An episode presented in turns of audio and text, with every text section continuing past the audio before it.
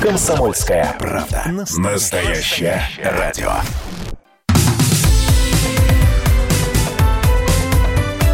Как дела, Россия? Ватсап-страна! Всем привет и доброго, хорошего, летнего, жаркого или не очень жаркого дня желаю я, Елена Фонина. Ближайшие три часа мы проведем вместе. Два часа будет длиться программа WhatsApp страна», когда мы обсуждаем вместе, разумеется, самые важные темы и события, несмотря на жаркий воскресный день. Вот, собственно, с этого мы и начнем. Ну, а далее обязательно поговорим о том, почему Турция не считает Крым российским. Сможет ли Донбасс стать частью России? А, МИД нашей страны а, призывал тех, кто вернулся из других стран и получил на это деньги, но не уведомил об этом МИД, деньги вернуть. Ну и, наконец, о погодных аномалиях, которые приводят порой к весьма неприятным последствиям. Вот в течение этого часа мы обязательно об этом поговорим. Ну и первое полугодие 2020 года, вообще странного, конечно, года, такое ощущение, что весны не было, а лето сразу нагрянуло, да еще какое, стало самым жарким в истории метеонаблюдений. Это э, сообщил научный руководитель гидрометцентра России Роман Вильфанд.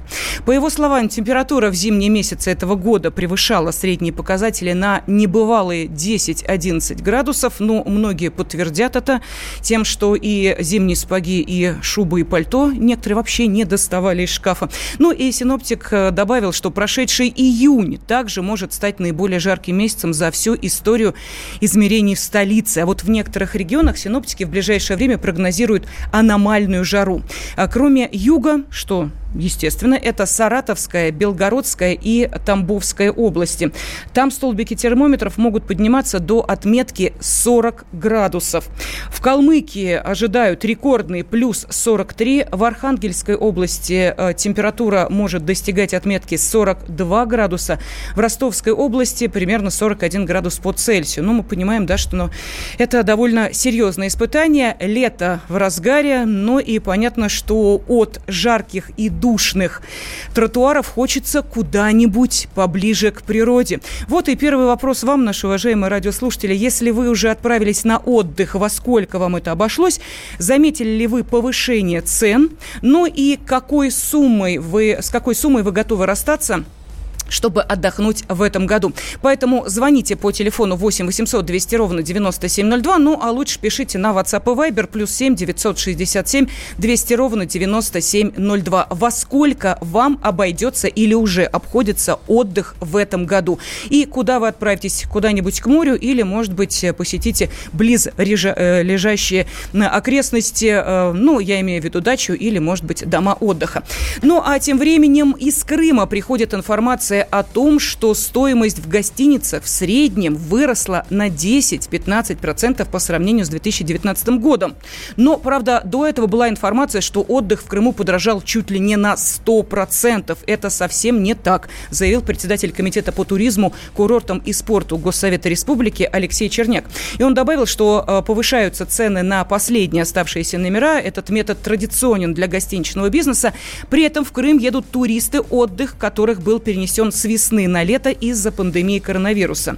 Но и ранее э, СМИ писали, что качественные отели Кубани и Крыма резко поднимают цены из-за ажиотажного спроса. Сейчас на связи с нашей студией президент Союза туристических агентств э, Сергей э, Голов. Сергей Валерьевич, здравствуйте. Да, добрый Да, здравствуйте. Ну, а что в реальности? Насколько повысились цены и э, ощутили ли это уже туристы, которые с 1 июля могут из других регионов приехать в Крым? Ну, вы знаете, реально э, именно так, как вы сказали, 10-15, э, по некоторым отелям 20% подорожания.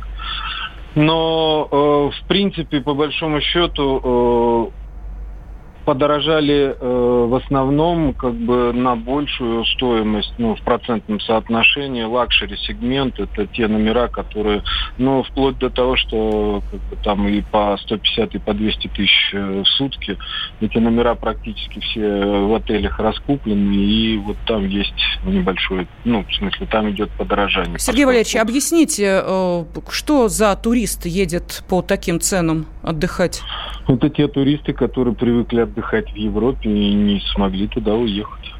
Но это значит, что э, в любом случае подобная э, ценовая политика, она связана именно с тем, что э, богатые, состоятельные русские, не имеющие в этом году возможности уехать за границу, начали обращать внимание именно на виллы, апартаменты такой стоимости, или эта цена выросла в этом году, а, например, в прошлом Нет, те же это, виллы можно было рынок, подешевле снять? Да, mm-hmm. это рынок диктует условия просто-напросто и тенденция. Если есть спрос, то увеличивается предло... цена на предложение, вот и все. Угу. А в целом, по большому счету, вот 15% максимум подорожания, но это нормальная ситуация с учетом того, что практически середина сезона и только начался заезд.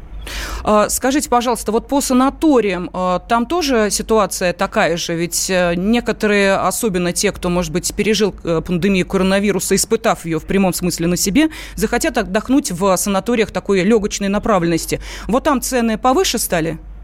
Ну, немножко относительно, поскольку санатории Роспотребнадзор обязал санатории дополнительно э, применять э, средства против пандемии, протирки всякие, дезинфекторы там и так далее. То есть, как бы, и вот на эти суммы, может быть, и дорожает это все. Но санаторно-курортное лечение это несколько иное, нежели uh-huh. как бы отдых в отеле. Поэтому uh-huh. как бы там э, нельзя поднимать цены слишком много. Может быть, они и хотели, поскольку люди перестанут покупать. Как ну хорошо, а что э, нужно знать туристам, которые планируют отдых? Поскольку очень быстро меняется ситуация, то нужны какие-то справки, то не нужны справки. Вот на данный момент что? Какая ситуация? На данный момент никаких справок не нужно. Нужно просто на местах. Ну, я бы хотел попросить всех отдыхающих и планирующих отдыхать, чтобы они все равно придерживались э, определенным каким-то стандартам, которые, к которым мы уже привыкли за эти три месяца. Отношение масок в общественных местах, ну и желательно желательно соблюдать дистанцию. Угу. Это все равно не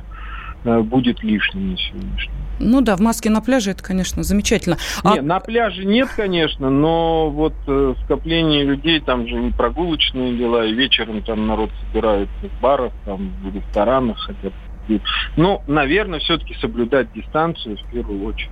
Сергей Валерьевич, а есть у вас какие-то, может быть, личные э, секреты, как э, сэкономить на таком дорогостоящем в этом году отдыхе? Есть. Обращаться в турагентство и покупать пакетные туры у туроператоров и не заниматься самостоятельным формированием своего отдыха. Это всегда выйдет в итоге дороже и проблематичнее. А что, чартеры полетят в Крым? Да, чартеры уже летают в Крым. Нет, я на всякий случай уточнила, потому что... Э... Не, они летают и практически из 43 городов России. Угу. То есть сколько может обойтись такой пакетный тур? На, ну, допустим, на, неделю? На, на сегодняшний день в отеле там 3-4 звезды на семью там из э, трех человек, ну, наверное, тысяч 70, от 70 до 100. И что входит в эту э, поездку? Ну, практически все. Перелет, проживание, питание. Питание, завтраки? Завтраки, а ужины. Угу, понятно. Спасибо. На связи с нами был президент Союза туристических агентств Сергей э, Голов. Ну и э, еще одну тенденцию замечают. Не только богатые русские отправились в Крым, ну потому что не имеют возможности выехать в Европу, которая еще для нас, э, россиян, закрыта, но и то, что Крым и Краснодарский край сейчас видят наплыв туристов с Дальнего Востока и Восточной Сибири, которые традиционно ездили в Китай, в Южную Корею, в Таиланд. Вот теперь, не имея, опять же, такой возможности, смотрят в сторону Крыма и Краснодарского края. На связи с нами корреспондент «Комсомольской правды» в Краснодарском крае Евгения Острая. Евгения, здравствуйте. Добрый день, да. Да, ну что, наплыв туристов уже ощущаете? Э, не то слово. Вы знаете, вот сегодня буквально приходят э, со всех концов у нас э, из Сочи видео и фотографии о том, что пляжи Сочи просто переполнены туристами. А это еще и объясняется тем, что жара небывалая стоит в Краснодарском крае, это до 40 градусов. Э, э, в общем, все стремятся к морю, и местные, и гости, и, в общем, места свободного на гальке у моря уже практически нет. Ну а с ценами-то что? Они рванули вслед э, за количеством туристов, прибывающих в Сочи? Ну, вы знаете, пока, вот, по крайней мере, по данным АТОР, мы тоже э, все время изучаем э, рыночные цены, но пока цены говорят, что ниже даже прошлогодних на 20-30%. Вот я отслушала предыдущего спикера, и действительно это так и есть. То есть за 70, за 100 можно купить путевку all-inclusive а, в Сочи спокойно отдохнуть семьей. Угу. Ну, а если говорить о частном секторе, столь любимом в советское время, а, Евгения, вот как наплыв туристов, желающих отдохнуть именно так, он есть или все-таки нас немножечко изменилась ситуация да, ранних? конечно, сейчас Сейчас есть уже наплыв туристов. Вот после 21 июня, когда стало известно о том, что карантинные меры в Краснодарском крае сняты, о том, что Э, границы Краснодарского края открыты, конечно, люди, э, туристы, жители России поехали к нам на всех видах транспорта, на машинах, э, автобусами, поездами. Поэтому, конечно, они будут селиться в частный сектор – и пока, пока цены, говорю, остаются вот в пределах прошлого года. Спасибо. Корреспондент «Комсомольской правды» в Краснодарском крае Евгения Острая была с нами на связи. Ну и я напомню, что 3 июля стало известно, что отдых в Крыму организованных групп детей из других регионов России будет запрещен до стабилизации эпидемиологической ситуации по коронавирусу. Через несколько минут поговорим о том, почему Турция не признает Крым российским. Как дела, Россия? Ватсап-страна!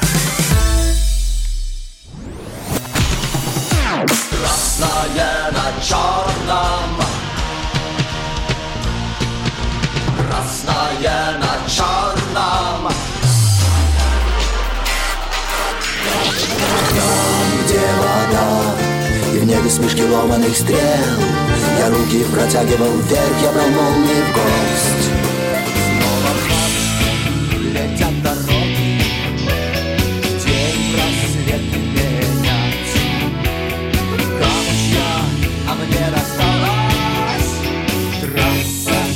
Е-95 Опять игра, опять кино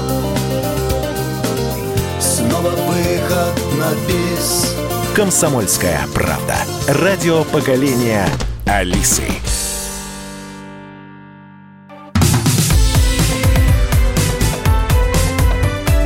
Как дела, Россия? Ватсап-страна! страна мы с вами вместе обсуждаем самые горячие новости и темы этого дня, воскресного дня, жаркого дня. О погоде мы поговорили. Ну и, конечно, многие мечтают о том, чтобы отдохнуть в этом году в Крыму. Главное, чтобы денег хватило. И нам абсолютно все равно, а, признает ли э, та или другая страна Крым российским или не признает. И де-факто, и де-юре он таковым является. Но я спросила вас, как-то вы планируете отдыхать в этом году? Сколько денег собираетесь потратить или уже потратили? Богдан из Красноярска написал, что планирует оставшиеся эти лето отдохнуть на даче. А вот а, сообщение человека, который только вчера приехал из Судака и пишет, что ничего там не изменилось. Ездит, кстати, каждый год. Приличный отель у моря половиной тысячи, еда немножко дороже, диапазон цен жилья 500, от 500 рублей до 5000. Никаких масок и ограничений. Главное условие – лететь к знакомым хозяевам. Ну и знакомую песню э, завели, кстати, в одной из стран, с которых у нас, ну, достаточно такие странные, я бы сказала, отношения. От э, горячей пылкой любви до до э, абсолютного раздора. Речь идет о Турции. Эм, и э, Турция, а точнее устами главы МИД Турции Мавлют Чевушаглу, э, которые прозвучали на совместной пресс-конференции с министром иностранных дел Украины Дмитрием Кулебой, эм, звучали следующим образом, что Анкара поддерживает территориальную целостность Украины, не признавала и не признает незаконную аннексию Крыма. Полуостров не нуждается в признании своего российского статуса со стороны Турции. Это заявил сенатор от Крымского региона, член Комитета Совет Федерации по международным делам Сергей Цеков. Для крымчан самое главное признание – это признание и поддержка России, добавил он. Сейчас на связи с нашей студией политолог Александр Асафов. Александр Николаевич, здравствуйте. Здравствуйте. Здравствуйте. А, скажите, вот это а, заявление, которое прозвучало, ну, точнее, так скажем, а, эмоциональная реплика, она чем была вызвана? У этого есть несколько таких оснований. Давайте попробуем быстро проговорить Давайте. о всех. Первое основание. Дело в том, что Эрдоган сейчас выстраивает достаточно свою мощную внутреннюю идеологическую позицию, поскольку понимает, что диктатура нового султана, она Э, жителями воспринимается плохо. Они против нее выступают, поэтому он занимается таким символическим строительством идеологии. Это и, конечно, дискуссия, которая, вероятно, завершится очень скоро возвращением Святой Софии статуса не музея, а мечети. Это, конечно, и постоянные попытки сблизиться обратно с американцами, усиление позиции торга. И, конечно, вот подобное заявление по поводу статуса Крыма. Я напомню, что Турция никогда не признавала Крым и не признает его, вероятнее всего, тоже никогда в силу ряда вот, особенностей политики Эрдогана поскольку ему важно находиться всегда между. Для него это элемент э, торговой политической сделки. И выражая э, пять минут назад э, мнение по поводу вечного союза Турции и России, он через пять минут напоминает о Крыме и говорит о партнерстве с Украиной. И Чаушаглу, который является его сторонником и таким продвигателем, амбассадором его позиции, действует точно так же. Теперь второй элемент. Дело в том, что э, поскольку не погружаются люди в исторический процесс, они используют определенные исторические мифы. Есть один исторический миф, автором которых, как ни парадоксально, является Владимир Вольфович Жириновский. Вот казалось бы. Этот миф о том, что Турция имеет какие-то исторические права на Крым по Кучук-Курджимскому договору 1774 года. Этот миф радостно подхватили турецкие националисты и турецкие вот такие сторонники Эрдогана. А, к этому трезво относятся кемалисты, но, тем не менее, этот миф живет. Дело в том, что этот миф э, просто простым учебником истории опровергается, в котором написано, что Карским мирным договором 1921 года все территориальные претензии, вообще когда-либо существовавшие между Турцией и Россией, обнулены навсегда. Вот. Но, тем не менее, на этой исторической спекуляции э, живет такая вот радикальная часть сторонников Эрдогана, в которую входит в том числе и Чаушаглы. И вот это, в принципе, обстоятельства, которыми они а, манипулируют и будут манипулировать, кормить такую лояльность э, Украины, поскольку для этого не нужно ни денег, ни ничего, а просто нужно вот иногда высказываться, э, высказывать сомнения о принадлежности Крыма. И, собственно, вопрос достаточно простой и примитивный. Все обстоятельства я вам только что изложил. Спасибо. Очень э, внятно, понятно и ясно изложил эти обстоятельства политолог Александр Асафов, за что ему спасибо. Радио «Комсомольская правда». Бывший премьер-министр ДНР Александр Бородай заявил о возможном скором вхождении республик Донбасса в состав России. Он отметил, что важным шагом для этого стало участие жителей республик с российскими паспортами в голосовании по поправкам Конституции. Я уверен в том, что относительно скорые сроки э, республики Донбасса станут уже не де-факто частью Российской Федерации, де-факто они уже являются частью России, а станут таковой де-юре, сказал Бородай на съезде Российской партии «Родина». Заявление Александра Бородая прокомментировал прокомментировал, э, прокомментировал радиостанция «Комсомольская правда» и депутат Госдумы, президент землячества Донбасса в Москве Геннадий Онищенко. Фактически Донбасс уже живет по законам, по логике российского государства. И поэтому фактически действительно это происходит, это есть. Я в этом вижу глубочайший, далеко идущий символ. И я все делаю, что от меня зависит для того, чтобы наши государства объединились. И не только Донбасс, но и Украина. Потому что то, что я наблюдаю сегодня на территории Украины, ничем, кроме как геноцида украинского народа, назвать нельзя. Ну а сейчас с нами на связи политолог и политтехнолог Наталья Елисеева. Наталья, здравствуйте.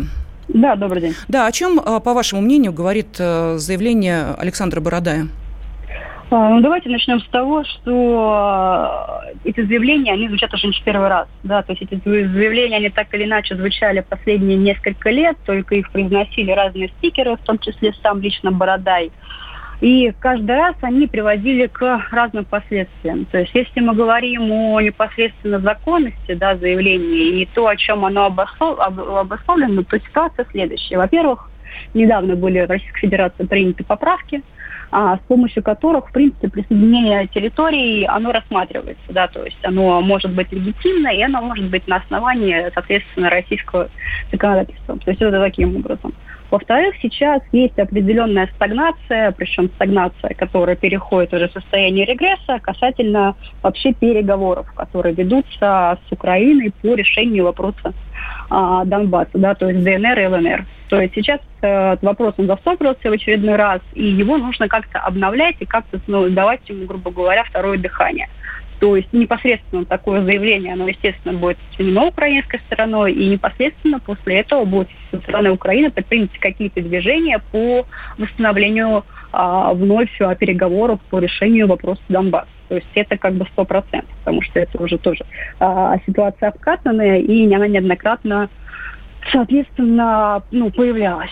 Потом Наталья, Россия... скажите, пожалуйста, да. а что mm-hmm. может стать, ну, я не знаю, э, каким-то определенным э, толчком к тому, чтобы эту ситуацию вывести на желаемое э, развитие событий для жителей Донбасса, которые получают российские паспорта, тем самым говорят о том, что мы хотим э, быть в составе э, России. Вообще, возможно это на практике? Или э, все это скорее из области фантастики сейчас? А, это, скажем так, слишком позитивный сценарий, mm-hmm. для которого которого сейчас пока ничего не предполагает. И причем есть для этого несколько политических моментов.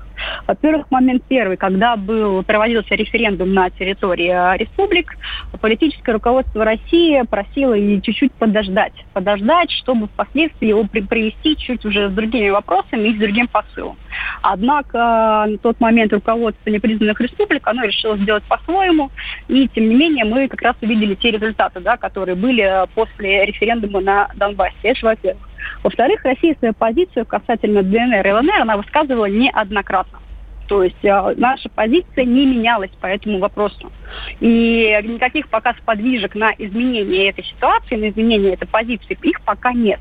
Естественно, Россия выступает за мир. То есть для нас самое главное, что это мир на этой территории, а, чтобы русскоязычное население никоим образом не страдало. Ну и в принципе, да, у нас как бы э, государство довольно мирное, да, и оно выступает за мир в, ну, скажем так, допустимых, да, в реальных пределах, в реальных масштабах. То есть мир на Донбассе это реально. И мы всем образом, и таким образом его поддерживаем, да, соответственно, мы э, и паспортами, и гуманитарной помощью, да, мы всем поддерживаем жителей Донбасса. Наталья, мы-то именно... да, но э, да. нашего-то желания мало. Есть другая сторона, украинская сторона, которые вот, э, смотрите, прошли переговоры политических советников глав государств нормандской четверки в Берлине, ну, ноль mm-hmm. результата. Несмотря на то, что Дмитрий Казак сказал, мы надеемся на позитивный прорыв, но, опять же, да, движения нет, его просто нет. А, движения нет, потому что такая ситуация, она выгодна непосредственно самой Украине и, более того, там, представителям той же европейской западной общественности. Потому что таким образом есть возможность давить на Россию, таким образом есть возможность давить на определенную человечность и эмоциональность России, да, нашего как бы государства именно с этой точки зрения, потому что мы готовы на этот вопрос отвечать. Потому что, например, вопрос тех же санкций, он как бы нас не особо вызывает каких-то эмоций. Ну, ввели вы и ввели, да, хорошо, да, будет тяжело, но тем не менее это не так критично. А именно вопрос человеческих жизней, да, естественно, он вызывает несколько другие э, вопросы и другие эмоции. То есть Донбасс стал вопросом рычага давления на Россию, именно давления. Хорошо, а... давайте мы тогда поступим следующим образом. А, я поблагодарю а, политолога и политтехнолога Наталью Елисееву. Тема а, действительно интересует наших радиослушателей. Как дела, Россия? Ватсап-страна! страна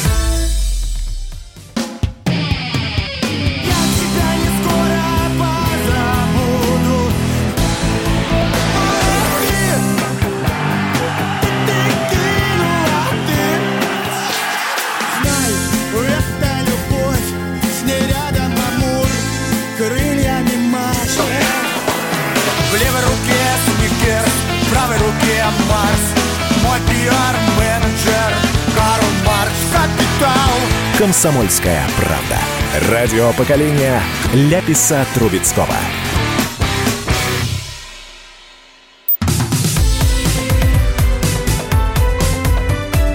Как дела, Россия? Ватсап-страна! страна по предыдущим темам мы с вами э, начали этот час э, с разговора об отдыхе. И вот один из наших радиослушателей написал, уехать на лето. Нам прямо вдалбливают, что мы должны уехать на лето. Цель жизни уехать на лето. Гори все синим пламенем, уехать на лето. Ты плох, если не уехал на лето, достали, достали уже. Но вы знаете, вот э, ваша реплика только подсказывает мне, что все-таки такое психологическое понятие, как постковидный синдром, оно существует.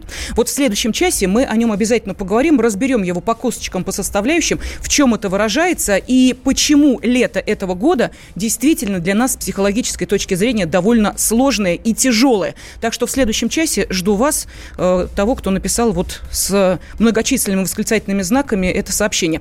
Так, э, по отдыху не скажу, куда поеду отдыхать, а то все туда приедут. Нет, ну это смотря э, на какие деньги вы рассчитываете, потому как, может, и не все потянут туда приехать, куда вы поедете. Ну и, наконец, про э, Донбасс. Вот смотрите, Константин написал, если Донбасс и Украина э, когда-то войдут в Россию, то кто-нибудь посчитал, во что это обойдется нашей экономике, сколько триллионов улетит из наших карманов на их восстановление. Э, Константин, я э, обещаю вам, что э, обязательно в программе «Национальный вопрос» мы коснемся и этой темы тоже. После 14 часов не пропустите. Ну, а сейчас э, Министерство иностранных дел призывает россиян, которые самостоятельно вернулись в страну и не уведомили вовремя о прибытии обратно, возвратить перечисленные им деньги. Радио «Комсомольская правда». Вот такие сообщения отправлены россиянам в личные кабинеты на портале госуслуг и также на электронные почты. В связи с начавшейся пандемией Россия с 27 марта прекратила все авиасообщения с другими странами. Исключением стали только вывозные и заранее спланированные с российским правительством рейсы, а также немногочисленные почтовые, санитарные и гуманитарные. Ну а в начале апреля Кабмин направил материальную помощь в размере 500 миллионов рублей тем, кто не может возвратиться из-за рубежа. На эти выплаты могли рассчитывать те, кто остался в других странах с 1 января нынешнего года. В июне министерство выделило еще 536 миллионов для помощи гражданам России. И вот теперь то, те, кто вернулись, но об этом не сообщили и деньги получили, должны пять дней успеть их вернуть. Вот сейчас на связи с нами адвокат э, Андрей Некрасов. Андрей Игоревич, здравствуйте. Здравствуйте. Здравствуйте. Скажите, пожалуйста, вот э, честно, если бы я оказалась в такой ситуации, э, я бы сейчас э, сидела с этой бумажкой о том, что я должна вернуть деньги, и не понимала вообще, что делать, возвращать или не возвращать, как меня проконтролируют, если я их не верну, а самое главное, если не верну, то что мне за это будет?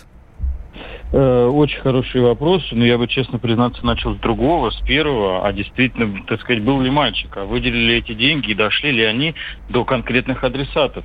А, в этот острый период э, пандемии неоднократно ко мне с партнерами обращались клиенты, наши сограждане, которые находились за рубежом по всему миру, особенно далеко в Юго-Восточной Азии. И, честно признаться, не то, что не получили денег, с них еще ответственные сотрудники э, наши эти деньги вымогали для того, чтобы организовать им перелет домой. И не все до сих пор смогли вернуться, я это подчеркиваю. А чтобы уж кто-то персонально получил такие выплаты свои текущие счета, я об этом слышу впервые. Но если даже предположить, что действительно это имело место, а, то брали ли эти люди на себя какие-то обязательства по какому-то уведомлению кого-то, да, ну, условно скажем, российского правительства о том, что они вернулись, и уведомить они должны Каким образом? И конкретно о чем? О том, что они именно эту сумму, именно с этого счета потратили на некий билет, или что именно от них требуется, да? Это как с программой «Социальный мониторинг в Москве». А, ну, подписали ли вы это обязательно uh-huh. или не подписали? Обязаны вы установить или нет? Какие подробности, да? Какие четкие критерии? Так и здесь. А, предположим, эти люди действительно получили какую-то материальную помощь и вернулись домой на эти деньги. И они могли бы это подтвердить, ну, так сказать, были безналичные платежи и прочее. Ну, а их разве обязывали это сделать? Они подписывали соответствующие договоры. Не думаю. Так что я могу сказать, ждите притока новых клиентов. Э, обращаюсь я к адвокату Андрею Некрасову, который попытался нам объяснить, чем эта ситуация может грозить для тех россиян, которые вернулись из-за рубежа, но а, а не сообщили об этом соответствующие органы. Радио «Комсомольская правда». Скоростной лимит на платных трассах могут увеличить до 150 км в час. Такое заявление сделал председатель правления «Автодора» Вячеслав Петушенко. По его словам, такая великая страна, как наша, имеет право на дороги, где разрешенная скорость 150 км в час. В частности, скоростное ограничение хотят увеличить на трассе М11, центральной кольцевой автодороги в Подмосковье и М4 Дон. А глава ГИБДД Михаил Черников накануне заявил, что смерть смертность на платных трассах в России к 2024 году достигнет нуля. Уже сейчас на таких дорогах э, самая низкая аварийность. На связи с нами вице-президент Национального автомобильного союза Антон Шапарин. Антон, здравствуйте. Да, добрый день. Мы готовы, э, я не знаю, там, психологически, технически к повышению допустимой скорости на платных дорогах до 150 км в час? Уже очень давно, на самом деле, готовы. И э, те ограничения, которые сейчас действуют на очень многих российских дорогах, это анахронизм, который достался нам еще из тех времен, когда автомобили комплектовали с барабанными тормозами, и для того, чтобы им остановиться, необходимо было, э, не знаю, поле размером с взлетную полосу. Так что абсолютно приветствую и считаю, что нужно продолжать в том же направлении. Тогда, Антон, скажите, пожалуйста, а почему вот аварийность такая низкая на э, платных трассах? Она, в принципе, гораздо ниже на любых магистралях, платных или бесплатных, безотносительно э, режима платности. А, потому что люди двигаются в достаточно монотонном режиме, спокойном, комфортном. А, и, а, на самом деле, опасность движения а, возникает большая гораздо. И вам очень многие опытные водители это подтвердят, когда ты монотонно едешь со скоростью там, 90, 110, 120 км в час, потому что Э, мозг начинает, э, что называется, залипать, и э, ты, соответственно, теряешь концентрацию. На более высоких скоростях такого, ну, по крайней мере, со мной, с многими людьми, с которыми вчера мы это обсуждали, такого не происходит. А сколько у нас вообще платных дорог в России? Uh, у нас их достаточно мало, в Европе гораздо больше. Uh, здесь вопрос не в платности, здесь вопрос в том, что многие направления, к сожалению, у нас совершенно не готовы к строительству uh, платных, платных дорог. А, нет необходимой пропускной способности, да, у нас, по сути, два из Москвы основных направления. Это М4 Дон на юг уходящие и пользующиеся очень высокой популярностью, потому что это транзит к курортам. И новая дорога М1 почти достроенная, там один кусок остался, а, вот, э, на Питер. Соответственно, сейчас идет э, разговор о строительстве такой же аналогичной трассы э, на Казань. Хотя и там есть вопросы к э, трафику и необходимому количеству э, автомобилей для того, чтобы она была рентабельной. Просто э, если мы строим проекты за сотни и сотни миллиардов рублей, необходимо считать экономическую составляющую. Да? И такие дороги в России, к сожалению, не всегда рентабельно. Ну что, спасибо за ваше мнение. Вице-президент Национального автомобильного союза Антон Шапарин был на связи с нашей студией. Ну а буквально через несколько минут мы с вами поговорим, что начудила погода в разных регионах России и каким последствиям приводит это странное лето 2020 года. Раз, руки на стол. Два, читай приговор. Три, перекатная голь. Я получил эту роль. Вот мой счастливый билет. Любить того, кого нет. Любить того, кто сбежал. Прощай, Петербург, здравствуй, вокзал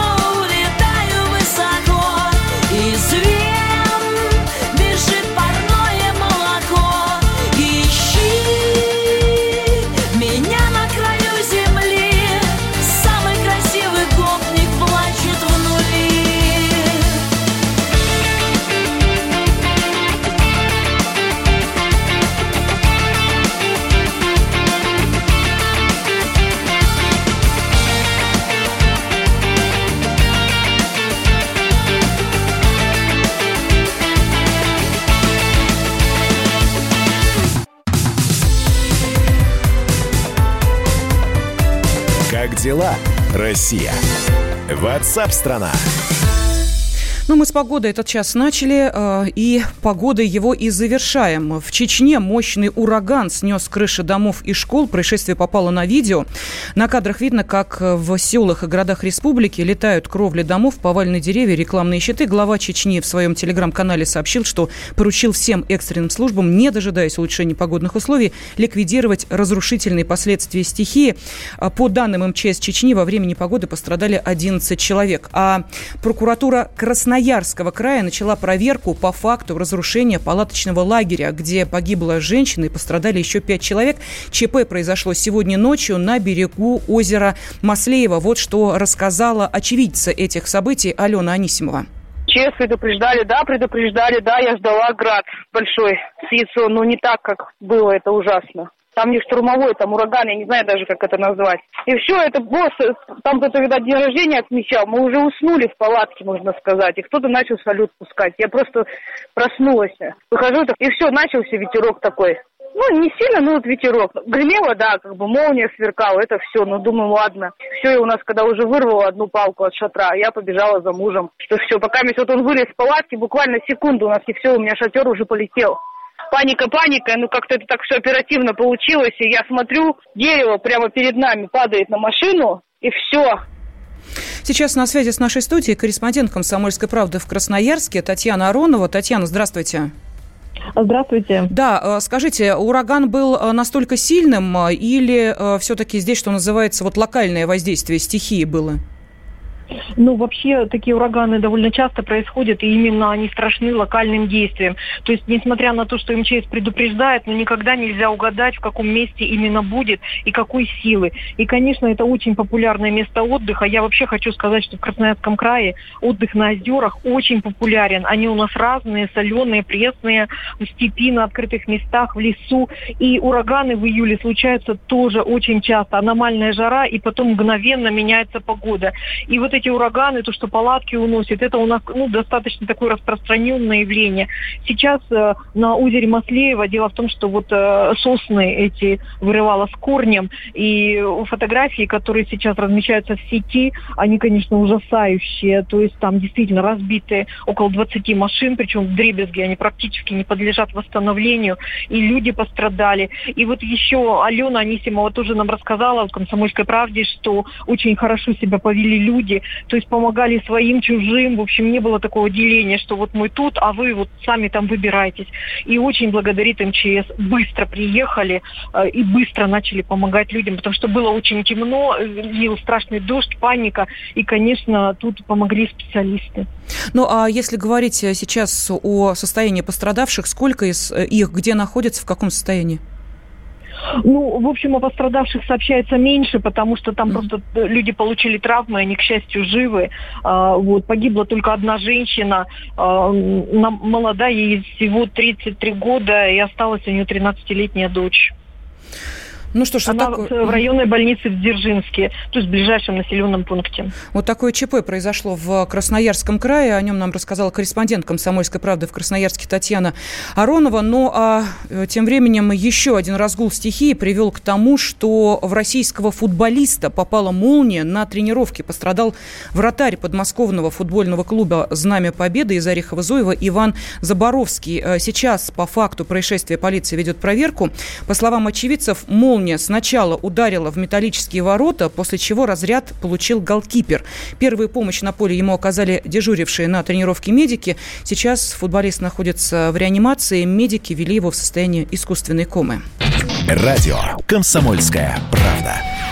Ну и несмотря на все разгулы стихии, несмотря на э, пандемию, коронавирус и на прочие неприятности, э, продолжается э, футбольный сезон. И э, сегодня состоится очень важный матч, о котором мы сейчас э, поговорим с спортивным обозревателем «Комсомольской правды» Андреем Вдовиным. Андрей, здравствуй.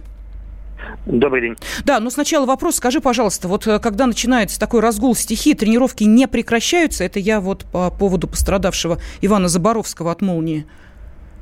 Э, да, я думаю, что нет. Э, в любом случае, футболистам надо как-то э, готовиться к матчам, и даже когда их сажали на карантин э, по поводу коронавируса, да, все равно они находили какие-то возможности тренироваться индивидуально, не индивидуально, в группе, не в группе. Возможно, нам не все рассказывали, но думаю, что карантин там уж на 100% так уж не соблюдался, и готовились в любом случае с риском для здоровья. Все-таки это их деньги, их заработок, и они должны его отрабатывать.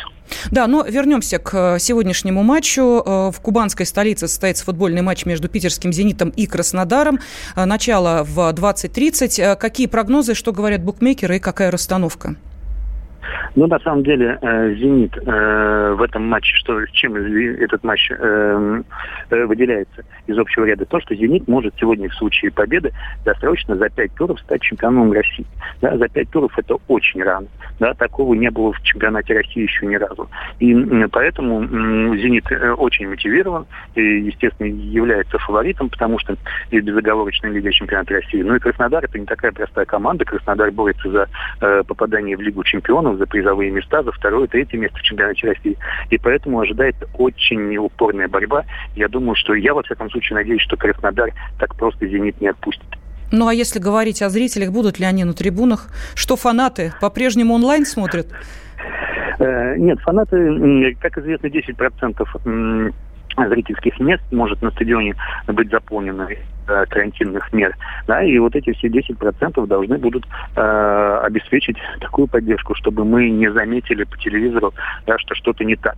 Но иногда, кстати, бывают очень э, такие накладки э, не очень хорошие, потому что телевизионщики, чтобы у нас было полное ощущение, что э, стадион заполнен, включают так называемый интершум, где болельщики кричат, что-то скандируют. И вот на последнем матче э, «Зенита» э, включили такой интершум, что э, где болельщики оскорбляли Артема Дзюбу, лидера э, «Зенита». Эм, это происходило в матче с ЦСКА. И, конечно, все были немножко в шоке болельщики «Зенита», что вот такое происходит, как так, как звукорежиссеры подобрали такую неудачную звуковую дорожку. Ну, может быть, это была провокация?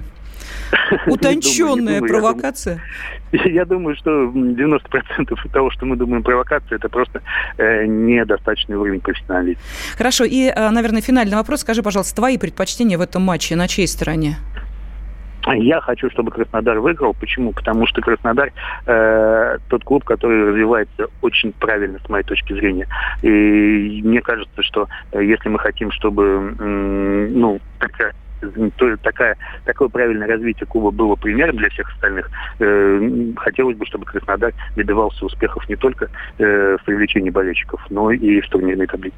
А, Андрей, скажи, пожалуйста, я боюсь ошибиться, э, уж не такой я футбольный фанат, наверное. В Краснодаре ведь Кокорин? Нет? Нет, нет. нет? Э, э, Кокорин в Сочи. А, э, был он отдан в аренду в Сочи, тоже Краснодарский край, тоже недалеко, но нет, он играет сейчас за Сочи. И если «Зенит» не станет чемпионом сейчас в матче с Краснодаром, то э, следующий матч он проведет как раз против Сочи. И там основная интрига, выйдет ли Кокорин э, Спасибо. Спортивный обозреватель «Комсомольской правды» Андрей Вдовин был с нами на связи. Я Елена Фонин. Встречусь с вами буквально через несколько минут. Как дела, Россия? Ватсап-страна! Остались только мы на растерзание yeah. Парочка простых и молодых ребят Ла-ла-ла-лай, ла-ла-ла-ла-ла-лай, ла-ла-лай Утекай Уходим, уходим, уходим